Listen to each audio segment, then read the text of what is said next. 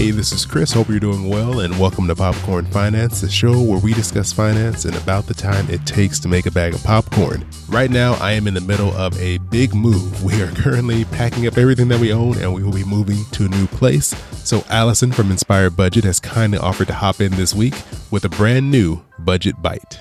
Using cash envelopes is a great way to finally take back control of your spending. Now, I know that cash envelopes aren't for everyone. However, I recommend that people try them out for at least three months to see if it'll work for them. The purpose of cash envelopes is to learn self control in areas that you tend to overspend.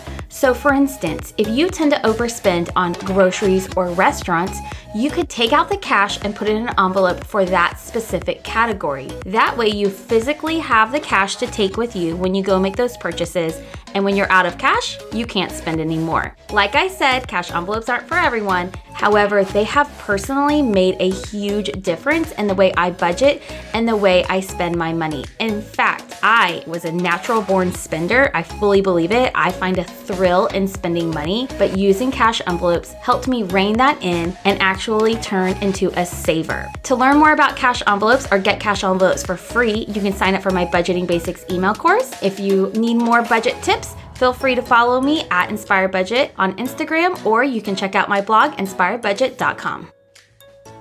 Thanks again to Allison for helping me out. And if you want to hear her go into even more detail on cash envelopes, go check out her appearance on the Frugal Friends podcast. Allison's been filling in for Jen, who's been out on maternity leave. And on episode 64, they do a whole episode on cash envelopes and why Allison uses them and some more tips and tricks. So definitely recommend you checking that out. And you might as well stick around to episode 65 because I'm actually a guest on the podcast, which I'm really excited about.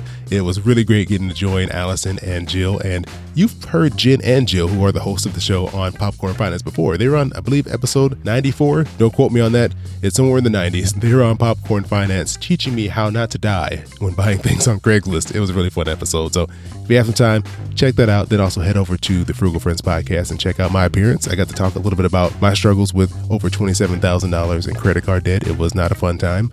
And also share my bill of the week, which is a fun segment that they do over on this show. So go check it out. I'll put links to everything in the show notes. And also, thank you so much for again joining me here for another bag of popcorn. Hope you have an amazing rest of your week.